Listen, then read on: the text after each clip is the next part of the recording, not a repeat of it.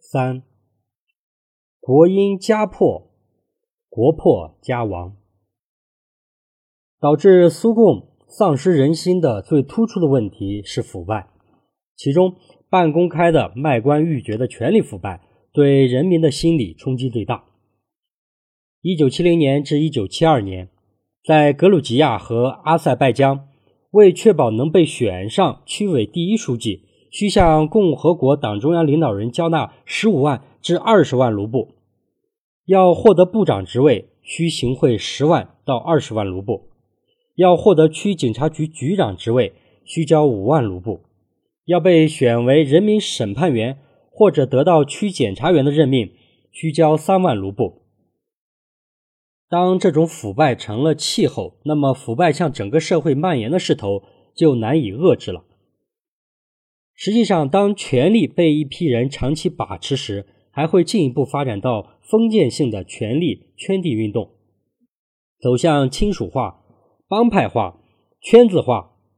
如拉希多夫在乌兹别克斯坦执政二十多年，该共和国的党政经和政法部门全部都是他的亲信。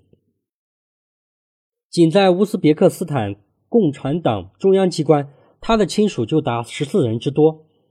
而拉希多夫能够将乌兹别克斯坦党组织发展成家天下，与勃列日涅夫对他的信任完全有关。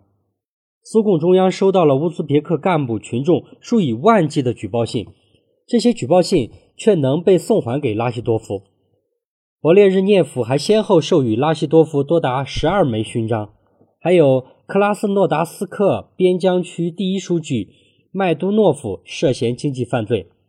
当克伯格主席安德罗波夫建议将麦杜诺夫交于司法处置时，勃列日涅夫却横加阻止。由于安德罗波夫在查处腐败问题上经常表现出的不知趣，勃列日涅夫为表现自己的不满，多次在安德罗波夫有事要事要见时，故意让他长时间坐冷板凳，甚至干脆借故不见。直到安德罗波夫屈服之后，才恢复了正常往来。勃列日涅夫对这些圈子内的成员的庇护不是偶然的，正如苏联学者阿利姆比尔格尔在他的《特权阶级的专政》中所说：“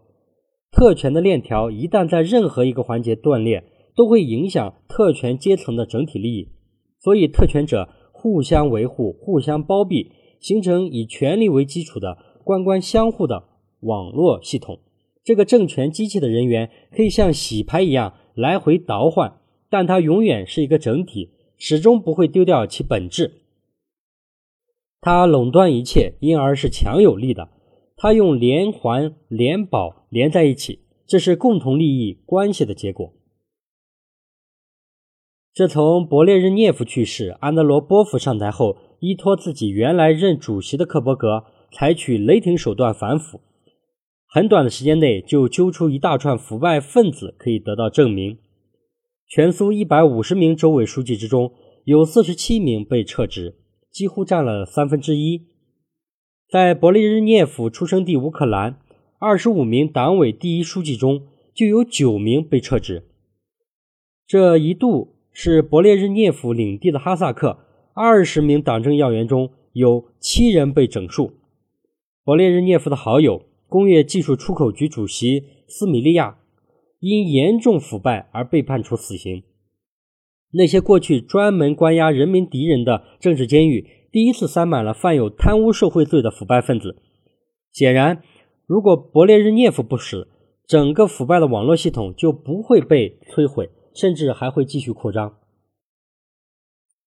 在当代社会的任何国家之中。国家领导人的家族腐败都是导致政权颠覆的最重要的原因之一。不久前发生在中东北非的茉莉花革命，一个重要的原因就是这些国家的领导人搞家族统治，包括让他的亲亲属垄断重大工程和军火交易，以权经商，聚敛了巨额金钱并转移至海外，导致国人深怨甚深。在一定的国内外环境中出现总爆发，而在强调人民当家作主人的社会主义国家里，家族腐败就更不能让人忍受。人们可以忍受任务繁重的领导人物质待遇优厚一些，也可以忍受领导人本人及其家庭享受着与履行职责有关甚至无关的一些特殊待遇。但对于理论上是代表无产阶级和人民群众利益的执政党，也出现了家族腐败，就完全不能容忍了。因此，一个发生在偏远小镇的群体性事件，便导致了罗马尼亚政权的血腥更迭。齐奥塞斯库在台上时生活奢侈，家人也风光无限，占据了大部分的关键岗位。他的妻子任罗共中央政治局委员兼政府第一任副总理，儿子任政治局候补委员、团中央第一书记，妹夫是主管农业的中央书记。三个弟弟分别任国防部副部长兼总政治部主任、国家纪委副主任、内务部高级警官学校校长，甚至连儿媳妇也是全国妇联副主席、团中央书记兼全国少先队的主席。齐奥塞斯库及其妻子的亲戚进入中央委员会的就将近七十人，可以说是名副其实的家天下。政变之后，不仅齐奥塞斯库夫妇死于非命。就是连他的家人也被新执政当局没收了全部的财产，甚至连身上穿的、头上戴的、手上挎的、脚下踩的国际名牌奢侈品也无一漏网。齐奥塞斯库的姐姐叶琳娜、哥哥安德里安在两千年先后去世，两人均死于极度贫困。齐奥塞斯库的女儿卓雅在政变变更之后的头几年，甚至领不到退休金。夫妇只能靠在大街上收酒瓶子卖到酒厂或者粪痞站换钱为生，还要藏藏掩掩，生怕被熟人认出来。而偶然发现的人看到前总书记的后人竟沦落到这般窘况，也为之摇头嘘唏。后来在热心人的帮助下，他们领到了微薄的养老金，但已是一身是病，几乎足不出户，待在家里哀养晚年。当年任。团中央书记的乔奥塞斯库的小儿子尼库是个花花公子，在美国的一次赌博中就输掉了罗马尼亚国内稀有的纯种阿拉伯马十七匹。可齐奥塞斯库却曾经公开表示要把他树立为接班人。政权变更之后，尼库在监狱里度过了六个光年，出狱后借酒消愁，很快就离开了人世。苏共的失去人心和垮台，家族腐败也是最重要的引爆器。俄罗斯科学院院士、社会政治研究所所长格瓦奥西波夫曾经对中国社会科学院的李胜民副院长说：“鱼烂是从头上开始的。党的领导层首先想的是把自己的儿孙辈安排好，把自己的家庭安排好。共产党的蜕变变质。”最终和解体，实际上是在家庭这个最基础的层面就发生了。事实上也的确如此。当领导者的子女亲属依靠着父辈权力的影响，在极短时间内就空手套白狼的暴富起来，敛聚和占有了几代人都用不完的金钱和财富，甚至在国外的巨富人区购买耗资千万亿万的豪宅。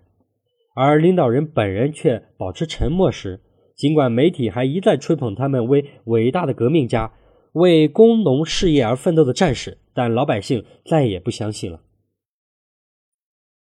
一九八二年一月，一位苏联公民准备从莫斯科机场乘班机出国旅行，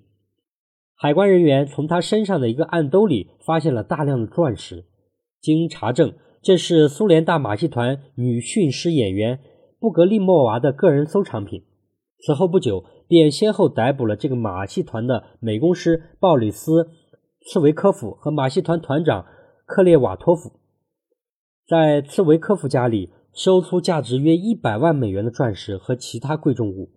在克列瓦托夫的房间里面，查获约值五十万英镑的西方货币和价值昂贵的珠宝、绘画作品等。而这些物品都是属于勃列日涅夫的女儿加琳娜的。故事并没有到此为止，珠宝、钻石走私案还牵连到了勃列日涅夫的儿子，外贸部第一副部长尤里。一时间，莫斯科政治空气高度紧张。一贯以正统马克思列宁主义理论家自居的苏共二号人物苏斯洛夫不顾病重在身，挺身而出，帮勃列日涅夫家族掩盖丑闻。苏斯洛夫将主持审理该案的克伯格第一副主席茨维贡狠狠地训斥了一顿，不准他再继续查下去。茨维贡将军是勃列日涅夫的连襟儿和博士一手提拔起来的，用于制约克伯格主席安德罗波夫的自己人。但他为人正直，在履行职责和偏袒勃列日涅夫家人之间陷入了巨大的痛苦之中。一九八一年一月，他以开枪自杀求得解脱。阿尔巴托夫曾在他的书中尖锐地指出。给群众的不满土壤不断施肥的所有坏事当中，如同已经指出的那样，勃列日涅夫家族起的作用不小。当然，要反驳这样一个论点是困难的，即不能推卸勃列日涅夫本人应负的责任。要知道，他不仅容忍，而且很可能助长了家人的恶习。首先是对孩子的姑息，情况确实如此。我不想揪出有过错的人。只是敲定一个事实：他的家人、众多亲戚以及乌克兰、摩尔达维亚和其他他先前工作过的地方那些抓住勃列日涅夫一根不放的亲戚们，都做了种种蠢事，毒化并深化了他本人的许多弱点和缺点。有些事情他看不见是不可能的。据说他不止一次的痛心的责怪女儿的行为，博士根本就不愿意在家中多留，而这并不妨碍。他包庇女儿的丑行，显然没有他的允许和同意。女儿的最后一任丈夫丘尔巴诺夫根本不可能在宦途上如此令人头晕目眩的青云直上。在屈指可数的几年之内，他当上了中将，从一名平平常常的民警政治工作者一跃而为内务部第一副部长。